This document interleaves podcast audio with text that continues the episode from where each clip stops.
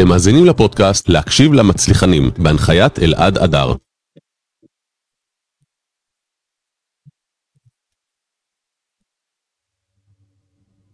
טוב, צהריים טובים, עופר גלבוע, בעלים של קבוצת צ'אלנג' ועוד מעט אתם תלמדו בדיוק מה זה קבוצת צ'אלנג'.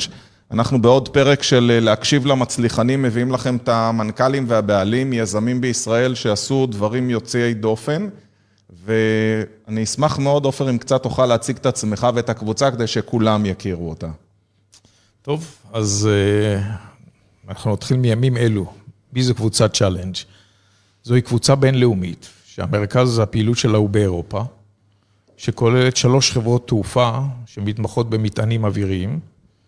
יש לה מסוף גדול שנמצא בשדה תעופה בבלגיה, בליאז'. יש לנו חברה לתחזוקת מטוסים, יש לנו משאיות שלוקחות מטענים. בארץ או בבלגיה? מרבית הפעילות שלנו היא פעילות גלובלית. אנחנו גם בארץ, אנחנו חברת המטענים הגדולה, אה, למעשה הישראלית היחידה, שהיא ממש חברת מטענים. לאל על יש מטוס אה, מטען קטן, אבל אה, לנו יש שמונה מטוסי... וואו. מטוסים רחבי גוף זה נקרא, שזה או ג'מבואים, או מטוסי, ג'מבו נקרא 747, או ארבעה מטוסי 767. נכון להיום זה הצי שלנו, נוסף לזה כאמור... זה בעצם החברה הכי גדולה בארץ לתובלה. כן, by far, אה, לתובלה אווירית. אז בארץ אנחנו market leader, ובעולם אנחנו חברה בינונית. בינוני, ו... בעולם זה מכובד למדינה קטנה כמו שלנו. זה נכון. יצאנו מהמדינה הזאת לפני... אה, אה, בעצם עשינו מהלך של התרחבות גלובלית. שהתחיל לפני כשש-שבע שנים, והגענו לגודל הנוכחי, לא ציינתי שיש לנו חברה שעוסקת בליסינג של מטוסים, ויש לנו אה, פעילות... ליסינג שאתם אה, מחכירים, מחכירים מטוסים לחברות אחרות, ואז נכון. בעצם נותנים להם שירותי אה, נכון. תחזוקה. נכון לרגע זה... תעשייה כל... אווירית גם עושה משהו כזה. לא, תעשייה אווירית היא לוקחת מטוסים, שהיו, שהיו מטוסי נוסעים, והופכת אותם למטוסי מטען. Mm. אה, זה נקרא הסבה. אה, ובנוסף לזה, אנחנו עוסקים בסחר עולמי במטענים אוויריים. בעצם... מה זה אומר?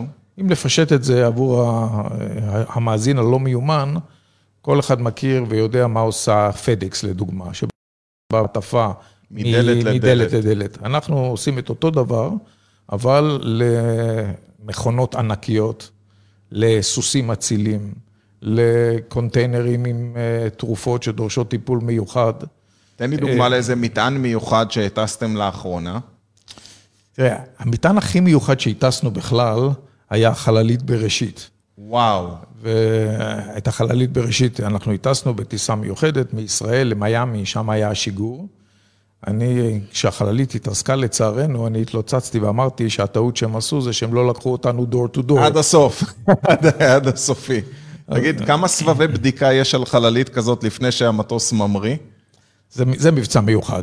זה מבצע מיוחד, אבל למעשה, כל, אה, כל המטענים שלנו הם מטענים מיוחדים. אנחנו אה, קבוצה שהתמחתה בעולם בנישה מאוד מאוד צרה. אנחנו למעשה הקבוצה היחידה ששמה לה כמטרה להתמחות במטענים מורכבים. ובכך אנחנו נבדלים גם מהמתחרים שלנו, שבדרך כלל אחוז גבוה מהמטענים שלהם זה commodities, זה דברים פשוטים. ואז... זאת אומרת, אתם נגיד סתם יבוא פשוט אה, של מוצר, מי שרוצה לייבא עכשיו נעליים או מגפיים, זה פחות התחום שלכם? זה אנחנו אה, כנראה שלא נעשה. תראה, e-commerce הוא פלח שוק הולך וגדל, ואז לדוגמה, כל מטעני עליבאבא שמגיעים לארץ, גם מגיעים עלינו, במטוסים שלנו שטסים להונג קונג. אבל זה המיעוט של מה שאנחנו עושים. דרך אגב, עליבאבא זה עלי אקספרס, מי שלא יודע, כי בארץ הם מכירים יותר את עלי נכון. אקספרס מעליבאבא, ומה שאתה לא יודע, ועכשיו אתה תגלה לראשונה, שהזכיין שלהם בישראל הוא לקוח שלי, אז אחרי זה כן. נחליף רשמים. תגיד אם הוא עושה לך בעיות, או אם אתה עושה לו בעיות, נעשה שם... אה, לקוח, לקוח מצוין, אבל אני חייב לומר שזה החריג אצלנו. מרבית המטענים שלנו הם דברים שדורשים טיפול מיוחד מאוד. ובהרבה מקרים זה, זה ממש חצי מבצע צבאי לקחת אה, מטען כזה. יכול, אנחנו למשל, אחד הלקוחות שלנו, זו חברה שהיא מובילה את השוק בייצור מכונות שמייצרות צ'יפים לתעשיית, ה, אה, לתעשיית הצ'יפים בעולם. עכשיו, יש, מכון, יש חברה כזו ש-85% משוק, מהשוק העולמי זה ייצור שלה, ואנחנו אחד משלושה ספקים עולמיים שלה, שלהם, שמובילים את המכונות האלה שהן יקרות ורגישות בצורה חריגה, מכונה של עשרות מיליוני דולרים. וואו, מכונה אחת. מכונה אחת. אה, אז אתה רוצה אז... לחשוב איזה פוליסות ביטוח יש לכם אה, לדברים האלה? בדרך כלל פוליסת הביטוח היא של הלקוח. אה. זאת אומרת, לנו יש פוליסה שמכסה כיסוי ראשוני, אבל מעבר לסף מיוחד, או סף גבוה של עלות, הלקוח צריך לבטח, אז אנחנו מכוסים בעניין הזה. איך, איך מתחילים בכלל חברה כזאת? מתי היא הוקמה? כמה זמן היא קיימת? תן לנו טיפה היסטוריה. החברה עצמה קרוב ל-50 שנה, משנת 76. אני בעסק רק 13 שנה. הייתה חברה שקראו לה קל, חברה שהוקמה בשנת 76 על ידי מוטי הוד, לשעבר מפקד חיל אוויר. שנענה לצורך של החקלאים בישראל, שהיו באותו זמן תלויים בגורם אחד, שזה היה אל על, שהייתה החברה היחידה שסיפקה להם את שירותי ההובלה של מטעני החקלאות לאירופה, ואז אה, היה צורך, דרישה בחברה נוספת, ומוטי הוד, אה, יחד עם החקלאים, הקימו את החברה הזאת. לרוץ הרבה שנים קדימה. למרבית חייה לא היו לה מטוסים משלה, והיא השתמשה במטוסים של חברות אחרות. בשנת 99' החליטו, זה עדיין טרום תקופתי, החליטו אה, שהגיע הזמן שיהיו לחברה מטוסים שלה, עם טייסים משלה, ואז התחיל עשור מאוד אה, לא פשוט לחברה. בגלל ההוצאות? בין שנת 99' ל-2009, כי זה דבר אחד לעסוק במסחר, כלומר לקנות, אה, לחקור אה, נפח במטוס ולשווק את הנפח הזה ללקוחות, וזה דבר אחר לתפעל חברת תעופה. חברת תעופה זה דבר מאוד מסובך, רגולטורית, דורש אה, דיסציפלינות אחרות לגמרי, והחברה עברה תקופה קשה. אני הופעתי בשנת 2010, אחרי שהחברה עברה כמה סבבים לא פשוטים מבחינה כלכלית, למעשה חיפשה איזשהו אה, אבא, איזשהו מישהו שידאג לחברה הזאת. עד אז האבא היה החקלאים של ישראל. זה היה מוחזק על ידי הקיבוצים והמושבים בישראל, דרך איזושהי חברה. כמו איזו עמותה כזה. זה היה דרך חברה שעדיין קיימת, אה, אה, שהיא בבעלותם, אבל זה לא פשוט לנהל חברת תעופה. ואני באותו זמן אה, הייתי בשלב בחיי שבו מכרתי החזקות בחברה הקודמת שלי, אם תרצה אני אספר לך על, ההיסטור... על ההיסטוריה הקדם-תעופתית. אני מחכה ש... לשאול אותך. ההיסטוריה הקדם-תעופתית, חיפשתי אתגר, ומ-2010 נכנסנו, אה, אני, אה, כל צוות ההנהלה, יחד עם שותף שלי, והתחלנו להסתכל על העסק ולחשוב, מה עושים איתו? איך דואגים לזה שהוא יצליח? ודי מהר הבנו שהוא צריך להצליח, הוא חייב להצליח אה, מחוץ לישראל, כי ישראל קטנה, קטנה על מידותיו, ובכלל, עסק שהיה לו אז מטוס אחד בלבד, אה, זה משהו, ש... משהו שברירי וחייבים לגדול. הבנו שצריכים לגדול, הבנו שצריכים, אה, כדי לגדול, ישראל קטנה, צריכים לצאת לעולם, צריכים מטוסים חדשים, ומפה נבנתה אסטרטגיה שהביאה אותנו אה, אה, עד הלום, כאשר הצמיחה המרכזית היא אה, קרתה בשש-שבע השנים האחרונות. כמה מהעבודה היא בישראל וכמה העבודה היא בינלאומית? ישראל, או השוק הישראלי היום, הוא פחות מ-30 אחוז מה, מהעסק. העסק הוא גלובלי. כאמור, יש לנו שלוש חברות תעופה. חברה ישראלית, חברה בלגית וחברה מלטזית. שטסות מבלגיה, בעיקר לסין, לארצות הברית, אה, כמה מארצות באירופה ולישראל. מדהים. אז אה, מעניין אותי לשמוע רגע על ההיסטוריה, ואז נחזור לטיפול שבאמת עשית, כי מעניין אותי לדעת איך עשית את תהליך ההבראה, נקרא לזה. מה הרקע שלך? מאיפה הגעת? קודם כל, אני, אני אוהב לומר שנולדתי בקיבוץ, גדלתי במושב. הייתי בשנה בקורס טיס ואחר כך במודיעין מוטס, ויצאתי לטייל בעולם. וכשחזרתי, אה, החלטתי שאני רוצה להיות מנהל, אבל בדרך למדתי משפטים, חשבתי שזה כלי טוב. אה, הלך לי לא רע, אז מצאתי את עצמי מתמחה בבית משפט עליון, ואחר כך אה, עורך דין במשרד מכובד, משרד יגאל ארנון. אבל דבקתי ברצון שלי להיות מנהל, עשיתי MBA, ואז כעורך דין צעיר החלטתי שאני לוקח את ה-MBA והולך לניהול.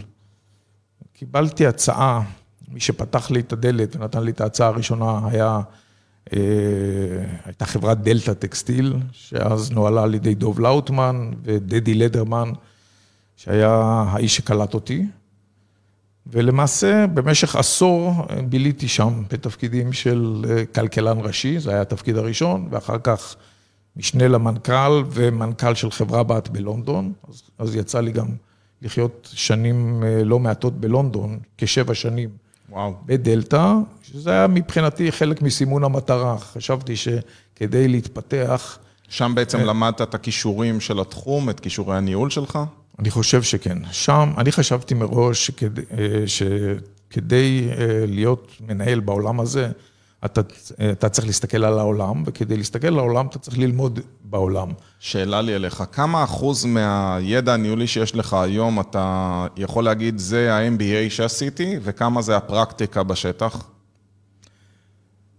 funnily enough, ה-MBA, אה, שבזמן הלימודים, חשבתי שזה אה, הרבה מאוד לימודים רק בשביל התואר, והוא חוזר אליי כל פעם, אה, ה-MBA, ודווקא קורסים, למעשה רוב הקורסים, היום שאני חושב כמנהל, אני משתמש בכל הכלים, אה, או ברוב הכלים. והקורסים שהכי פחות עניינו אותי, נגיד התנהגות ארגונית, הם מתגלים כקריטיים.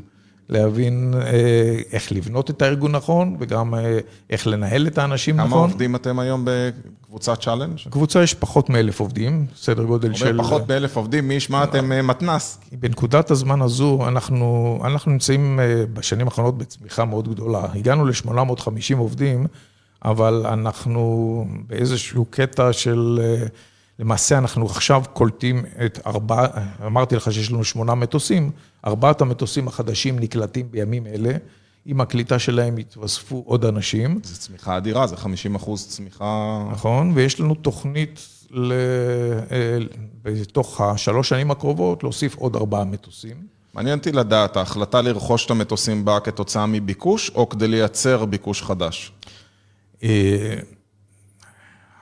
בוא נגיד ככה, קודם כל, בעולם בכלל, כאיש עסקים, אה, אני אחד מאלה שמאמינים שצמיחה היא נשמת אפו של, אה, של הארגון. חד משמעי. והצמיחה אה, היא, היא מחויבת. אנחנו זיהינו שהמודל שלנו, שהוא באמת לא שגרתי, יש לו הצדקה, כי בתוך העולם שלנו, שהוא עולם מאוד מאוד וולטילי, כלומר, יש עליות, יש מורדות, אבל העולם שלנו אה, נודע בזה שיש פשיטות רגל אחת לכמה שנים, ויש הפסדים כל הזמן. והעסק שלנו, מרגע שנכנסתי לעסק, לא הפסיד. הוא יודע להרוויח. ומתוך זה הבנו שיש פה מודל מוצלח. שאפשר לשכפל שאפשר, אותו. שאפשר להגדיל אותו ולשכפל אותו וליצור ערך. ובינתיים, knock on wood, בינתיים זה עובד לנו. מטוס רוכשים או חוכרים? אנחנו אה, אה, די מהר הגענו למסקנה שבמודל שלנו אנחנו צריכים לרכוש ולהיות אה, our own lessor, המחקיר שלנו, ולכן הקמנו חברת... אז אתם גם נותנים מטוסים. שירות למטוסים, כי אנשים לא יודעים שהעלות מאוד גבוהה זה התחזוקה של המטוסים, שהיא מחויבת ועולה הרבה מאוד. אנשים לא, תן ככה סדר גודל טיפול למנוע או החלפת מנוע, כדי שיבינו מה העלויות. מנוע של הג'מבואים שלנו, אה, אגב, אולי המאזינים שלך גם צריכים להיזכר מה זה ג'מבו. ג'מבו זה מפלצת שמבחינתנו אה, זה מחסן מעופף. האחים של המטוסים שלנו גם היו מטיסים מטוסי נוסעים, אבל המטוסים שלנו מטוסי מטען יהודיים עם אף נפתח. זה מין מחסן. שהאף של המטוס יכול להיפתח, הוא בגובה של אה, אה, בניין של בערך חמש קומות. וואו. אה, המשקל של מטוס כאשר הוא עם, ה... עם כל, כשהוא מלא בדלק ובמטען, משקל מתקרב ל-400 טון. יואו. אז, אז זה דבר גדול, ומנוע כזה אם אתה צריך להחליף מנוע, כשהוא חדש זה סיפור של מעל עשרה מיליון דולר, אנחנו בדרך כלל לא קונים לא מטוס חדש ולא, ולא מנוע ולא חדש. חדש, ואז זה אירועים של חמישה-שישה מיליון דולר. אתה אומר חצי מחיר, רק חמישה מיליון דולר כן. למנוע. כן, זה, זה מנוע אחד, לג'מבו יש ארבעה כאלה. ו... דרך אגב, יש, אני יודע שיש להם אורח חיים גם מסוים, זאת אומרת, אתה לא יכול להמשיך להשתמש בהם, אתה לא מחכה שזה יתקלקל באוויר. נכון. בכלל, כל הנושא של, ה... כל הנושא של התעופה הוא מאוד מאוד מוכתב על ידי אה, אמות מידה מאוד מאוד אה, קשיחות. חלקם זה בזמן, חלקם זה בשעות אה, שעות פעילות. שעות עבודה. והמנוע, רק המנוע מורכב מעשרות אלפי חלקים, וחלק מהחלקים מוגבלים בשעות וחלק ב, בגיל. האם, אתה יודע, אני בדיוק סיפרתי לך בדרך לפודקאסט שאני עשיתי קורס אה, טיס אזרחי. יש לנו מה שנקרא בד"ח, את הטופס בדיקות חיוניות חיוניות. לפני אה, המראה, ועניין אותי ככה לשאול אותך, האם הבד"ח שעושים במטוס נוסעים לפני ההמראה, או לצורך העניין אה, תחזוקה למנועים, הוא זהה למטוסי מטען, או שאומרים זה מטען אז זה פחות קריטי? לא, הבד"ח בדרך כלל הוא פונקציה של סוג המטוס, והוא מאוד מאוד דומה למטוס נוסעים או מטען. זאת אומרת, זה משתנה ממטוס למטוס, לא ממה מטרת הטיסה. נכון, כאשר בגלל שזה מטען, אז יש עוד בדיקות נוספות למערכת השינוע של המטען. זאת אומרת, אה, ניסיתי לתאר, זה מחסן מעופף, שהוא אה, כמובן צר וארוך, אבל אצלנו הצר הזה הוא די רחב, זה רוחב של אה, שישה, שישה מטר. ו... יש מערכת היסע פנימית כזאת. ויש מערכת היסע פנימית, שגם היא מאוד יקרה, רק גלגל היסע אחד שמתקלקל זה 70 אלף דולר. אתה צוחק. בתור דוגמה. גלגל, גלגל היסע אחד, יש לך, זה נקרא PDU, זו מערכת ש... ש... בכלל, אולי נתאר למאזינים אה, איך, איך בכלל מעלים דבר, אה, מטען. יש פלט, פלט זה מין אה, משטח שעשוי מאלומיניום תעופתי, הוא בגודל של שלושה אה, על שניים ארבעים מטר. אה, עליו אפשר לערום מטען עד גובה של שלושה מטר. לפעמים צריך לחבר שניים כאלה, שלושה, לעשות ממש רכבת. אה, כדי כאלה, להכניס מטען גדול. כדי להכניס מטען, ואז פותחים את האף של המטוס, שמים את זה על מערכות השינוע הפנימיות, וגלגלים מתחילים לסובב את זה ולהביא את זה להזרים את זה פנימה לתוך ה... לפוזיציה. עכשיו, איך זה בכלל מגיע לגובה הזה? אמרנו, זה גבוה. אז יש מנופים, זה נקרא high loader, זה מנופים מיוחדים שמרימים את המטענים, זה המטענים הרגילים. לפעמים צריך להביא אה, אה, אה, מנופים עוד יותר גדולים, ממש כמו בבניין, כדי להרים כל מיני סוגי מטען שהם... כבדים יותר- מדי. כבדים ל- מדי, ואז צריכים לתמוך בהם. אני שמעתי פעם על פתרון יצירתי מאוד של בחור שמתעסק בשילוח, שהוא סיפר שהקונטיינר, הוא היה צריך להוביל מכונה מסוימת שברוחב לא נכנסה כמו שצריך במטוס, והפתרון שלו היה אה, לייצר שיטת העמסה אלכסונית למטען, כדי שזה כן ייכנס, כי בגובה היה יותר מאשר ברוחב, ואם הוא העמיד את זה באלכסון, הוא כן הצליח לשנע להם, לשנע להם את המטען. יש לא מעט יצירתיות שצריך בתחום שלכם. הר- הרבה מאוד, ויש לנו אנשים אה, שמתמחים בתחום הזה. האמת שחלק, על מנת, אה, אחת מהסיסמאות שלנו, חוץ מ-challenge accepted, שזה הסיסמה, אוי, אהבתי. זו הסיסמה שמופיעה על כל המטוסים שלנו. אה, challenge accepted באותיות ענקיות. אחלה סלוגן, אהבתי. אה, אז חוץ מהסיסמה הזאת, non-standard is our standard, זה הסיסמה השנייה, או non-standard cargo. זאת אומרת, הדברים המורכבים... תביאו לנו את הלא שגרתיים, כאילו מה שקשה תביאו לנו. נכון. והאנשים שמתמחים בזה עובדים אצלנו בכל הרמות. זאת אומרת, למה הלכנו על המודל, אחד המודלים המיוחדים שלנו שעשינו, ואולי אה, הוא גם מבדל אותנו מאוד, זה המודל של ה-door to door שתיארתי לך מקודם. לא רק מטענים מסובכים, אלא אנחנו רוצים להיות כמו פדקס, להביא ככה את זה מהדלת של הספק אל הדלת של הלקוח. ואז צריך לפתח מומחיות בטיפול במטען לכל אורך שרשרת הערך. זאת אומרת, גם איך להעמיס אותו למשאית, גם להביא משאיות מיוחדות. משאיות, יש משאיות שהן מיוחדות למטענים שדורשים קירור ברמה מסוימת, ומשאיות אחרות למטענים שצריכים קירור עמוק, וכאלה שצריכים אה, אה, שיכוך אה, הרבה יותר עדין, כדי שלא יטלטלו את המטען. המומחיות הזאת מתפתחת לכל אורך השרשרת. המסע על המשאיות, הפריקה, הבנייה של המטען במרכז הלוגיסטי שלנו, העמסה למטוס, ומה שאתה תיארת מקודם זה באמת חלק מהיצירתיות הזאת, איך זה ייכנס בכלל, האם זה ייכנס, ואיך לארוז אותו, וכל זה, לכן אה, כשדיברנו מקודם על בראשית, רציתי להשלים ולומר שהרבה מטענים הם כשלעצמם הם מבצע לוגיסטי בפני עצמו, כל, כמעט כל טיסה מילה כמה וכמה מטענים שכל אחד מהם הוא מבצע לוגיסטי שהתכנון אה, לקח כמה שבועות. אה, האם החיוב, שיטת החיוב שלכם זה לפי הנפח, המשקל והמרחק, או גם לפי גודל האתגר? זאת אומרת, מטען כזה שהוא מאתגר יותר את המסע שלו והשילוח שלו, אני מאמין שצריך איכשהו לחייב את זה. ברור, ברור. המורכבות היא חלק מהעניין. אגב, בכלל, באופן כללי בענף המטענים אה, מחייבים לפי גם נפח וגם משקל. אם משהו הוא אה, נורא כבד ביחס לנפח שהוא תופס, הוא משלם, אה, אה, הוא משלם על זה. אם הוא, לעומת זאת, אם משהו מאוד נפחי, אבל הוא קל נורא, אז אתה משלם על הנפח. זאת אומרת... הגדול מביניהם. הגדול מביניהם, בדיוק, זו השיטה. ובמכפלה של כמות האתגר שנדרשת לטפל בו. בדיוק, ואז נכנסת המורכבות והסיבוכיות, וכמובן את הכל משקללים, כאשר יש פה התמחות. למשל, אתה כבר יודע שמנוע של ג'מבו, כשאתה מוביל, אותם מנועים שאנחנו, שמשמשים את מטוסינו, הם גם... אה, מטען מדי פעם. אצלנו לא, לא פעם, אנחנו מומחים בתחום הזה. אה, אז מנוע של ג'מבו יעלה אחרת ממנוע של, וגם יקבל טיפול אחר ממנוע של triple seven. וממנוע של אה, אה, מטוס...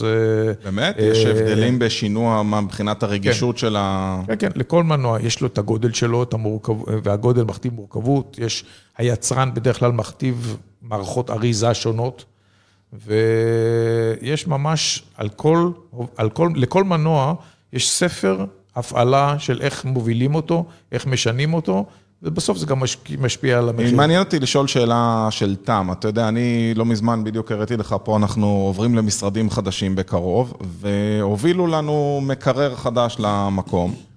והדבר הראשון שהמוביל עושה, זה הוא פותח לך את האריזה להראות שהמקרר בפנים לא נפגם בהובלה, כי אתה לא יכול לדעת, אתה תגלה את זה רק אחרי, והוא רוצה כן. שתחתום לו שאין פגיעה, אז הוא מוריד את כל חומרי האריזה, כדי להראות שהמקרר הגיע שלם.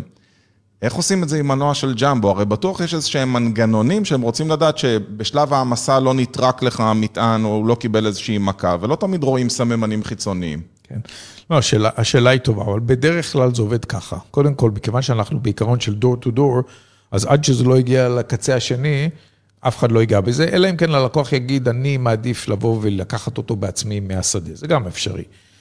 אה, ומה עם הדרופ אוף? הוא עכשיו מוסר, כן. אתה, הוא, הוא בודק אותו? אז כן, אז, אז אני אומר, קודם כל, היום אה, למטענים רגישים יש לוגרים שמלווים אותם. הלוגרים בדרך כלל מבצעים בקרה על פרמטרים כמו טילט, כלומר, האם זה טולטל, כמובן, אם זה נפל או קיבל מכה, אז הלוגר יראה את זה אה, כקפיצה. לוגר זה... זה... לוגר זה device אלקטרוני. טכנולוגי. כן, device טכנולוגי. כמו מד G כזה, שיודע לבדוק נכון. כמה... כשמו כן הוא, it logs on, זאת אומרת, הוא מודד את, את התנאים שהיו בזמן ההובלה. הפרמטרים שמעניינים את הלקוחות שלנו בדרך כלל זה אה, טמפרטורה, אה, האם הוא אה, נחשף לטמפרטורות קיצוניות אה, או לא, האם הוא טולטל, זה, זה, זה, זה הדבר השני. אני חושב שאלה השניים המרכזיים. עכשיו, מעבר, ל... מעבר, מעבר לשני הדברים הללו, בדרך כלל הלקוחות במטען מאוד רגיש, מגיע, מגיעים המומחים, פותחים את זה, זה מצולם. הפתיחה מצול, מצולמת. וואו. מי מצלם ו... מטעמכם או מטעמם? זה, זה, זה תלוי, כן. אגב, חלק מהמטענים, אנחנו כחלק מהשירות נותנים צילום לכל אורך ההובלה. זאת אומרת, או בתחנות, אה, בתחנות מסוימות של, ה, של ההובלה, יחד עם אה, התנאים הסביבתיים שהיו במקום באותה עת. זה, זה כל מיני... יש לכם אה, פיקוח יותר מאשר בגן ילדים.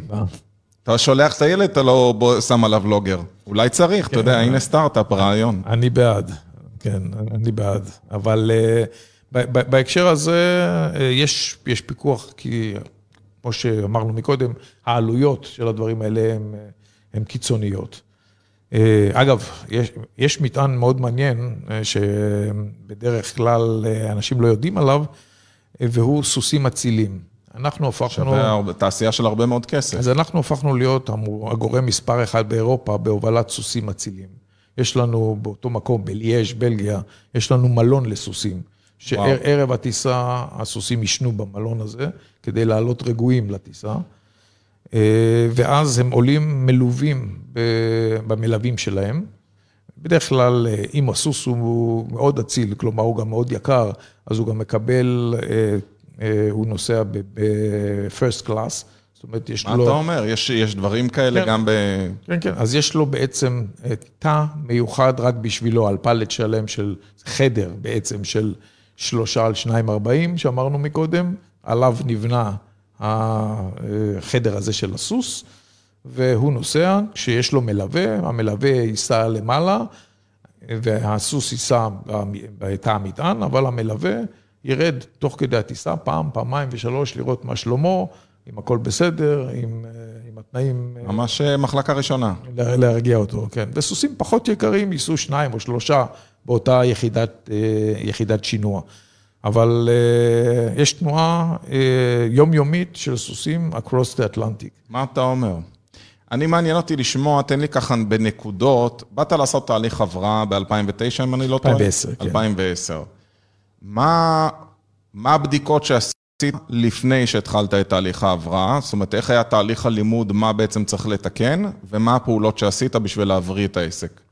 התהליך, אה, התהליך הראשוני, אה, הייתי די בר מזל, אה, שאולי נבע מהעובדה שהם היו, הם מאוד רצו למכור את העסק, ואני חייב לומר, כמה אנשים, לא מעט אנשים, בדקו את העסק לפניי ולא רצו לגעת בו. אז פתחו לי את הדלת, תרתי משמע, ואני, שבדיוק אז סיימתי, אם יהיה לנו זמן, אני אספר לך גם על ההרפתקה של בין... בין דלתא ובין, אה, ובין העסק הזה, שזה היה ניהול חברת בגיר, חברת החליפות. איך זה קשור? אה, לא קשור. אוקיי, טוב. אבל, אבל שם ביליתי הרבה והפכתי להיות בעלים, ושם אמרתי את חלקי, והיה לי זמן לבוא וללמוד את העסק לעומק. וישבתי כמה חודשים בעסק עצמו, ופשוט למדתי. אני מאוד אוהב ללמוד, אגב, זה אחד מה... אני חושב שזו תכונה שמאפיינת הרבה מאוד בעלי עסקים אה, מצליחים. מה הדרך לימוד האהובה עליך? אתה... אני אה, קורא ושואל שאלות, וחוקר, ובדרך כלל אה, שואל למה לא ככה, ולמה לא ככה אנשים רואים את זה כביקורת, ואני ממש לא מתכוון לזה כביקורת, לא שאני לא ביקורתי, אבל כשאני שואל למה לא ככה, זה טכניקת לימוד. ולפעמים גם אה, אתה עולה על רעיון טוב, אבל תוך כדי זה אתה לומד למה, עוש... למה עושים את זה בדרך הזו, ו... אבל אז גם עולים אה, רעיונות לשיפור תוך כדי זה. אז אני ישבתי כמה חודשים וחשתי את העסק והבנתי אותו. עוד לפני שהתחלת לעשות שינויים. מה? ודאי, ממש אה, לפני שהתחלתי לעשות שינויים. אגב, ברוב העסקים שלי אני לא ממהר להחליף אנשים.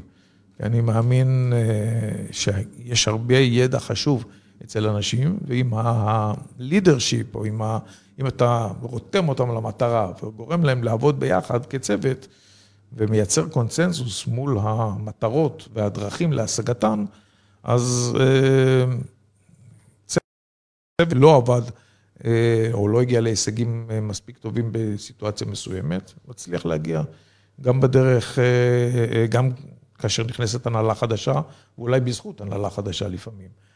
בכל אופן, פה עשינו תהליך לימוד, היה די ברור שיש פה, לא היית צריך להיות חכם גדול כדי להבין שמטוס אחד, בעברו היה כבר לעסק שני מטוסים, אבל מטוס אה, אחד הושבת כשנה לפני שנכנסתי.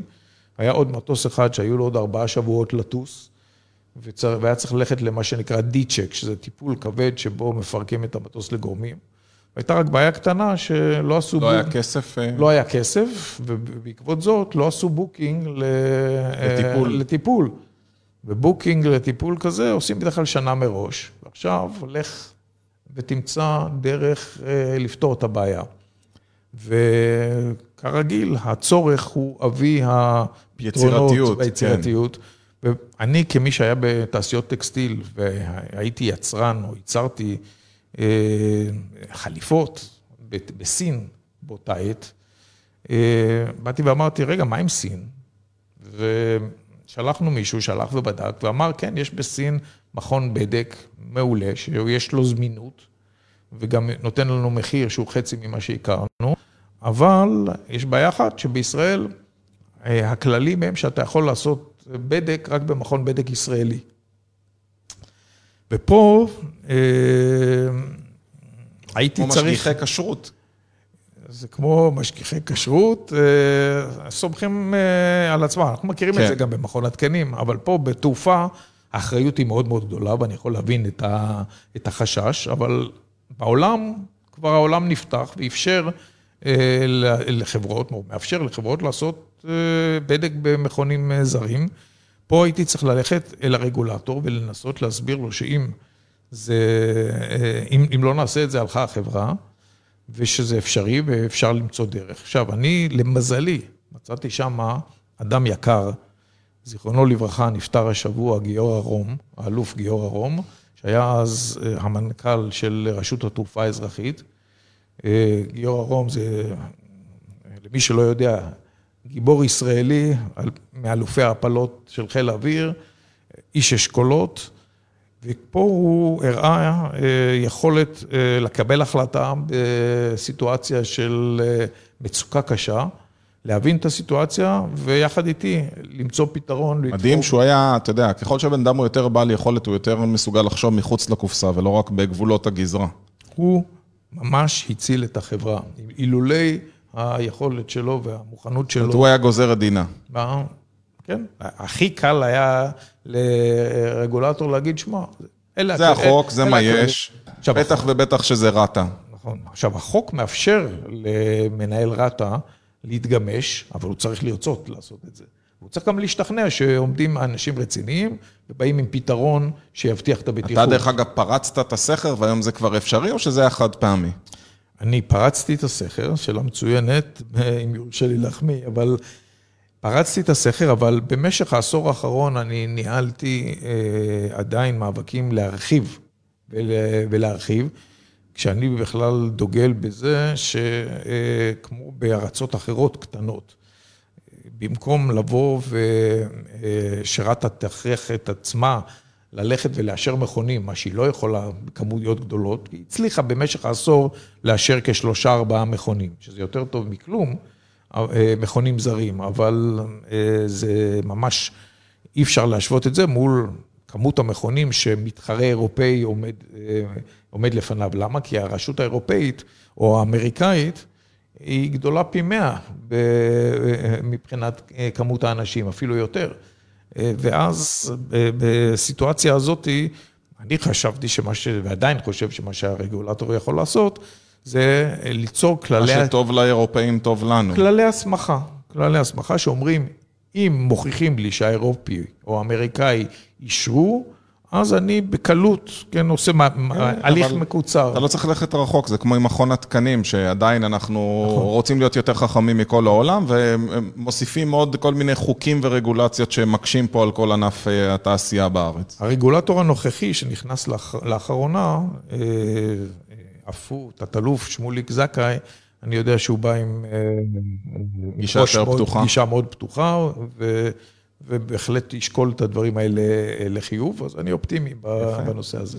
תן לי ככה לקראת סיום עוד איזה נקודה שתיים של שינויים שעשית בתהליך ההבראה.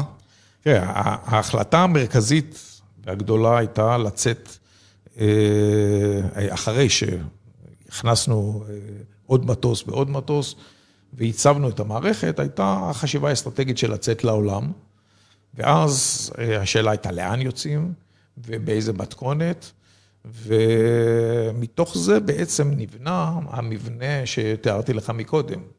בעצם מחברה ישראלית קטנה, זה הפך להיות לקבוצה בינלאומית, גלובלית, אה, שפרוסה, אה, שפרוסה ומכסה הרבה שווקים. כמובן, כן, זה קל להגיד, ולתאר את התוצאה.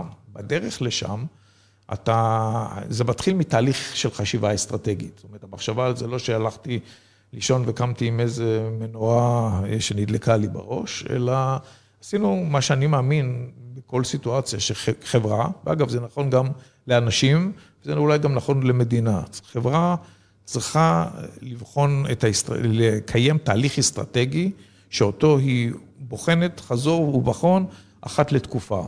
והתהליך האסטרטגי מתחיל מה-SWOT analysis הבסיסי, שבו אתה שואל מה SWOT, שזה uh, strengths, weaknesses, opportunity ו-threats. opportunities and threats. בעצם ה-opportunities, אתה מגיע אליהם אחרי שניתחת את שלושה האחרים.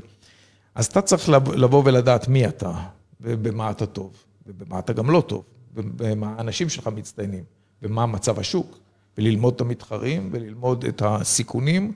ומתוך זה לזקק מה ההזדמנות שלי, לאן אני יכול להגיע ובמה אני אהיה שונה מאחרים. נעזרת בגורמי חוץ או רק בצוות הפנימי שלך? את התהליך הזה עשינו אה, אה, עם הצוות הפנימי, כאשר אה, אליי, לי היה ניסיון בחשיבה אסטרטגית מהחברות הקודמות שניהלתי, וחבר אליי חבר יקר שהוא גם אה, משנה ליושב ראש החברה, אני גם מכהן כיושב ראש החברה הישראלית, חוץ. מזה שאני הבעלים של כל הקבוצה. והמשנה ליושב ראש זה אה, אדם בשם מולי רבינה, אה, שגם הוא אמון על חשיבה אסטרטגית, וביחד פשוט עשינו אה, סמינרים אסטרטגיים, א', ללמד אותם איך חושבים אסטרטגית. אספנו את כל הנתונים, הצגנו את נתוני ה-strength, הכוחות שלנו וה-weaknesses, החולשות. וה-threats שיש בשווקים, האיום, איזה איומים יש בשווקים, והיו לנו הרבה ועדיין יש, ומתוך זה זיקקנו את החשיבה הזאת. ואנחנו חוזרים ובודקים את האסטרטגיה שלנו חזור ובדוק כל הזמן. תוך כדי מהלכים רבים של, אה, של העמקה בנתונים. אני מאוד מאוד מאמין בשליטה בנתונים. והנושא של תמחור וחשיבה אה, ולדעת כמה עולה לך כל מטען, וגם, ועל מה אתה מרוויח ועל מה אתה מפסיד, ולנתח את זה על קשת מטענים מאוד מורכבת, שכל אחת מהן, אתה שאלת אותי מקודם על שאלת התמחור, לא פשוט לתמחר את, ה, את האירועים הללו. אז נבנתה מערכת מאוד חזקה של מסד נתונים ושל יכולת אה, לשלוט. היום, ברגע שהמטוס ממריא, אנחנו, ועל מטוס כזה יכולים להיות אה, מאות שטרי מטען שונים. זאת אומרת, מאות לקוחות אנחנו מוכרים לכל הלקוחות ואוספים מהם כל מיני דברים, מכניסים אותם למטוס ומנסים, ל... אנחנו קוראים לזה למקסם את הנפח. זאת אומרת שהוא יהיה הכי מלא. על אותה נסיעה, להרוויח כמה שיותר. והמדדים שהכנסנו הם שכשמטוס ממריא, אנחנו יודעים מיד לאיזה רמה של ניצול נפח הגענו, לאיזה רמה של ניצול המשקל הגענו. לכמה כסף זה הכניס, מה עלויות הטיסה, מה עלויות הטיפול הקרקעי בכל המטענים האלה, המשאיות שדיברנו עליהן, המנופים, הכל כבר ידוע. כל העמסות בעצם שאתם עושים בתמחור. כן, כן, וכל השימוש ב-third parties, הכל ידוע. אז על כל ארגז, אנחנו יודעים, הרווחנו או הפסדנו בכמה. זה כל כך חשוב, אתה יודע. ועל כל הטיסה, ועל הטיסה, כמובן על הטיסה. ברור. ברגע שזה המריא, אני יכול להגיד שהטיסה הזאת הרוויחה כך וכך או הפסידה. שאלה אחרונה לסיום, מה הכלי הניהולי שלא היית יכול להסתדר בלעדיו, הוא מבחינתך הכי קריטי בעסק? הכלי.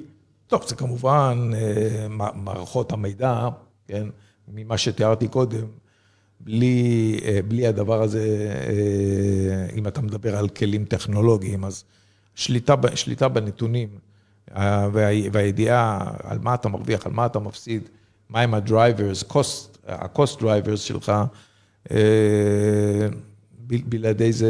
מה שנקרא, מה שאתה לא מודד, אתה לא יכול לנהל. בשפה הפשוטה, שרוב האנשים, במיוחד שאנחנו פונים להרבה עסקים קטנים, אתה יודע, הם אומרים, זה אני, אני לא צריך למדוד, אני לא צריך לבדוק, ואז באמת הכל מתחיל מטעויות של תמחור ודברים אחרים, ואני חושב שמה שרלוונטי לעסק גדול מתאים לעסק קטן.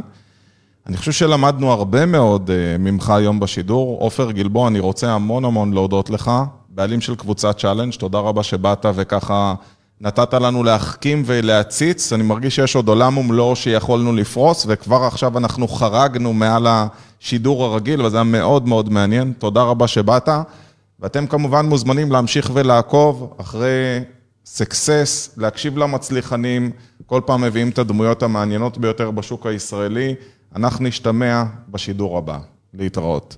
תודה שהזמנת.